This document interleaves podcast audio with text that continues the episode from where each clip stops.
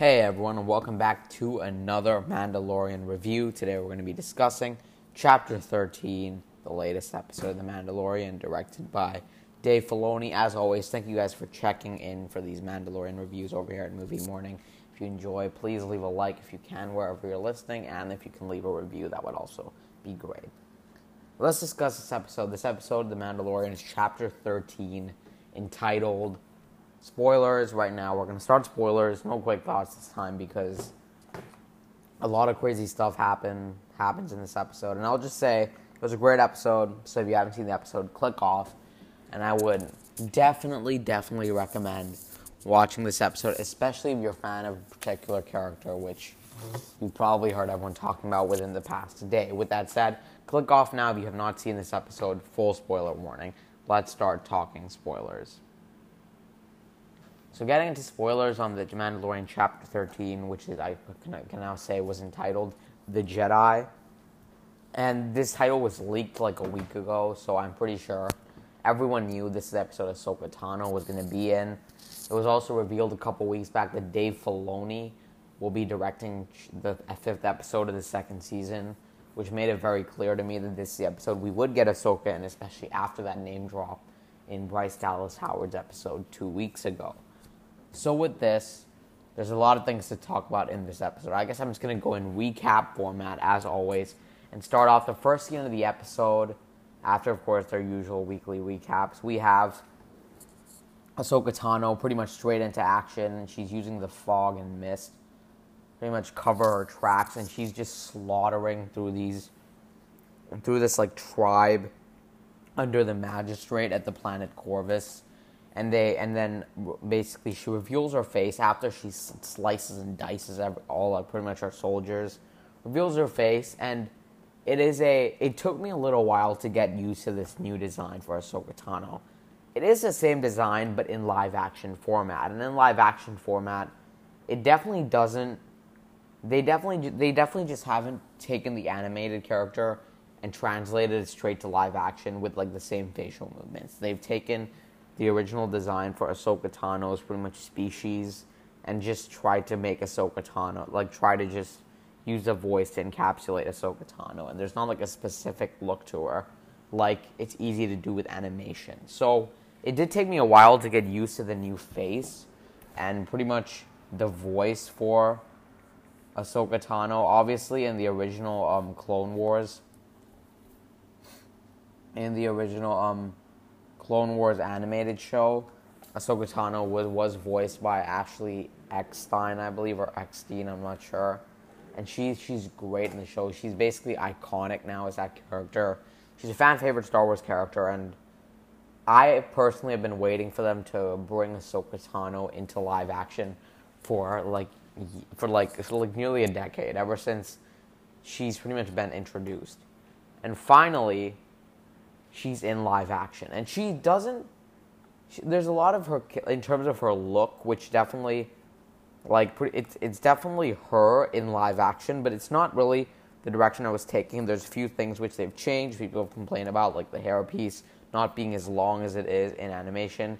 There's a few things to take into. Firstly, this is Rosario Dawson playing her, so it is a different voice, which definitely took a while to get used to because I'm so used to Ahsoka Tano in the animated movies and, and shows, excuse me. But Rosario Dawson does a tremendous, mo- tremendous job stepping into this character as an older version. That's something that I do have to tell you. This is an older Ahsoka than from what we last saw her. In the Clone Wars, that's a long time ago. She even says the fall of the Jedi was a long time ago and this is a much older version of Ahsoka Tano than we know because I guess the only thing that that because from what I understand, this show takes place like three or four years following the fall of the Empire. So she this the closest you can find is basically the last scene of Rebels, which if you haven't seen Star Wars Rebels, please check it out. It's a great show. The last scene of that show shows Ahsoka Tano, you know, wearing I'm pretty sure what is the exact same like hood as she wears in the opening scene of this and kind of her robe. I'm pretty I'm pretty certain it is the same robe that she's wearing from the end of that show where she Sabine and her go off to find Ezra. talk about Ezra a bit later in this episode, in this review, excuse me. But it'd also be great to see Sabine in live action. We'll talk about all that, I'm sure, in future reviews.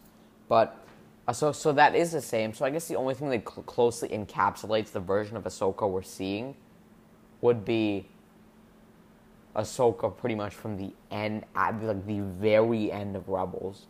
And the thing is, but because Rebels takes place before A New Hope, pretty much right before it, but right by the time we get to the end. So with that said, the time does pass in the original trilogy, and getting to the pretty much getting to the uh, getting to the end of Rebels, like the final couple scenes, that is pretty much after the Empire falls, pretty much right after that, and that's when we last see Ahsoka Tano. So this is an older version, so the character isn't going to be the same. She's a lot wiser now, and we'll get to that as we continue talking. I spent a lot of time just talking about Ahsoka, but just to sum it up, the look I think is great in live action. It doesn't fully translate like like you would expect, but it definitely works, and you definitely still know it's her. And Rosario Dawson does a tremendous job portraying her in live action. I cannot wait to see more of her in the show, and I'd also love to see her more in animation if they do do um, more um, more shows like in animation. If we get more of Ahsoka, that would be great. But I'm fully fine with this um, with the uh, um, with the animate with the live action version of her because, like I said, Rosario Dawson is great in the role. So now let's get into talking about pretty much the rest of the episode. So, so Mando pretty much arrives on Corvus, and then he he's walking through this village, and people are kind of seem very distant. And then we pretty much have her have um, him coming off a bunch of soldiers and guards who were sent by the magistrate, who's kind of the leader of this little village and town similar, pretty much like all these episodes, he comes across a civilization or whatever, like those old westerns, which is why a lot of people love the show. And basically, the magistrate pretty much makes him a deal that she's going to give him this pretty much Beskar sword, like true Beskar, if Mando goes out to kill Ahsoka Tano because she's causing problems for the magistrate and everyone that she's involved with around there. So he goes off and of course, he's not going to kill Ahsoka because he's been searching up for Ahsoka for literally like two or three episodes now, ever since we heard the name Ahsoka, but he was already looking for a Jedi. So this is very exciting. And we pretty much come across Ahsoka, and you know, it's a very quick reveal moment, but it's it's like it's exactly what you would expect. And he's pretty. And then we even there's even a scene following this where Ahsoka and and the child which we'll talk about in, in a second, are just sitting there. And Mando's just walking around. He's not used to these traditions, and it's really it shows a different side of Mando that I think we don't really get when it's just him and a child. But when we have someone who kind of like around the same, like pretty much who can like stand up to him, we get different sides of his character, and I think I, I really like the way they do that, especially him coming off the coming across a Jedi and then we learn that Ahsoka and Grogu, which we learned to be the name of the child, which is probably what I'm going to call him from now on because calling him the child or baby Yoda I've always found kind of awkward, but I get it, you know, for the memes. But Grogu, we pretty much learn is his true name, and that we also learn that Grogu was trained at on Coruscant back when you know the, the Jedi Order was still alive and that he was hidden after Order 66. Who who who put him in hiding? I have no doubt it was Yoda. And I guess he put him in hiding on that planet from chapter 1. And speaking of chapter 1 from season 1, I will also say that one thing that I'm really appreciating about this season of Mandalorian compared to the first season is I have noticed that clearly the setting is much more diverse. Settings are much more diverse, and I think the locations are just are just this season just looks a lot better in like every way you could possibly imagine. So that's something I really appreciate, which I wanted to mention. Getting back to the episode though, she even mentions how she doesn't want to train him. I guess it's jumping uh, jumping forward a bit. we learn he's Grogu and he's been hidden, and the rest of his memory is really dark. So obviously, something happened with him in that time. And then and then we cut to the morning, and they're playing a bit of fetch to test his force abilities but Ahsoka pretty much says that she can't train the child because he has too much of an attachment to already a father figure, which is of course Mando, and that he's too angry. And this is something that I expected because some people would mention like maybe Mando's gonna leave Baby Yoda or Grogu with Ahsoka Tano, but there was no way that he, they weren't gonna have the child just stay. Like he's gonna be around for pretty much the rest of the show. I don't imagine. I can't really see them just dropping that character and just saying, "Oh, he went to go train with Ahsoka," which would be cool to see in maybe like a spin-off show if we don't actually end up. So I'm just saying that's a few ideas that I wanted to throw out there. But we also do get a, a name drop of Yoda when she talks about how when she talked. This is a bit earlier actually when she talks about how only one of her um his species has Ahsoka ever seen, and then she even mentions Anakin like without directly mentioning his name when she's talking about how the last time she came across a Jedi who you know who's too angry and too this that that whatever. Obviously, being a former Master Anakin, it didn't end well. Obviously, as we know, but Mando basically makes her a bit of a deal that if he helps her, goes to go to take down the magistrate and everyone there, Ahsoka has to agree to train Grogu. Now, obviously, this wasn't gonna go as he thinks. I thought it might have been a thing where they just stay on Corvus for like the next couple of episodes, maybe until the season finale, which would have been an interesting way to take the show because we're always jumping around. We never really stay at a location. The only location we repeatedly keep going back to is Nevarro, but even then, it's only for like really quick episodes and things like that. But pretty much, there's a really cool encounter and action scene towards the end of this episode where Ahsoka's just like cutting through these guys, and then we even see who Michael Biehn is playing. Now, I'm gonna be honest, I was pretty disappointed seeing Michael Biehn like just go down like that, just Mando just shooting him. I'm pretty disappointed that that's the character he's playing as, and I thought Michael Biehn was gonna have a big role in this season, but I completely forgot because this this season had so many guest stars lined up. So I was really disappointed to learn that that's all we're gonna get of Michael Biehn. Pretty much see him, and then you barely even notice that that is Michael B, and then he just gets killed. That was pretty disappointing. I wish we get more of him because he is a really fun actor, and you know he can do all these things. But it doesn't look like we'll be, we'll be getting any more of him, which is a bit disappointing. But the action sequence with Ahsoka Tano and her two, I guess, white blades or lightsabers. I don't really know if they can be described as lightsabers. Pretty much fight fighting um, the magistrate with her Beskar spear. Great action sequence, and then we get another massive name drop, something that will actually play into the future of the show, I imagine. And she's pretty much trying to learn where the magistrate's boss is. And then she says, Where is Grand Admiral Thrawn?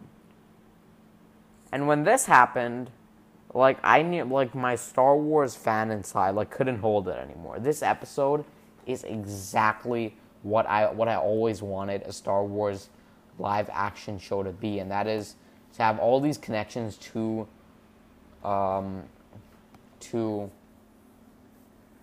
to to uh, to the Star Wars lore, but also but also have a, have its have a great story that it you know it could just go th- um, that it could hold on its own. So we'll definitely be seeing Thrawn. I think later. There's already fan cast thrown out there like Michael Fassbender, who would be absolutely awesome as Grand Admiral Thrawn. I, like if that actually ends up happening, like that's just perfect to me. But before we continue speculating about Grand Admiral Thrawn and Ezra and all these people, which I know Ezra wasn't mentioned in this episode, I just have a lot of theories around him. We Mando, we do know, we do learn that Ahsoka it will in fact not be training the child, but because well, one something I was confused about is she's not actually a Jedi anymore, which is something that like if you're like just someone who just casually knows the Star Wars lore, you'll just be like, so what? She holds twin blades. She's a Jedi. It doesn't matter. But someone like me who's seen like all the shows and stuff, I can like just say she's not a Jedi, which is why I was confused why she was gonna be the one that Bo Katan led uh, the Mando to. Now that's because they actually know each other. I get that, but pretty much Ahsoka tells Mando to leave to this planet, I believe called Tython. I mean, I might be getting that a little wrong, but basically, she wants the child to go up on top of this mountain and basically choose his path. And if she he chooses the path of a Jedi, a Jedi could a, a, a, like you know just a live Jedi should hopefully be able to find him and train him because she can't because she's kind of traumatized by past experiences of pe- like people who were too angry and had can control the force in a particular way. So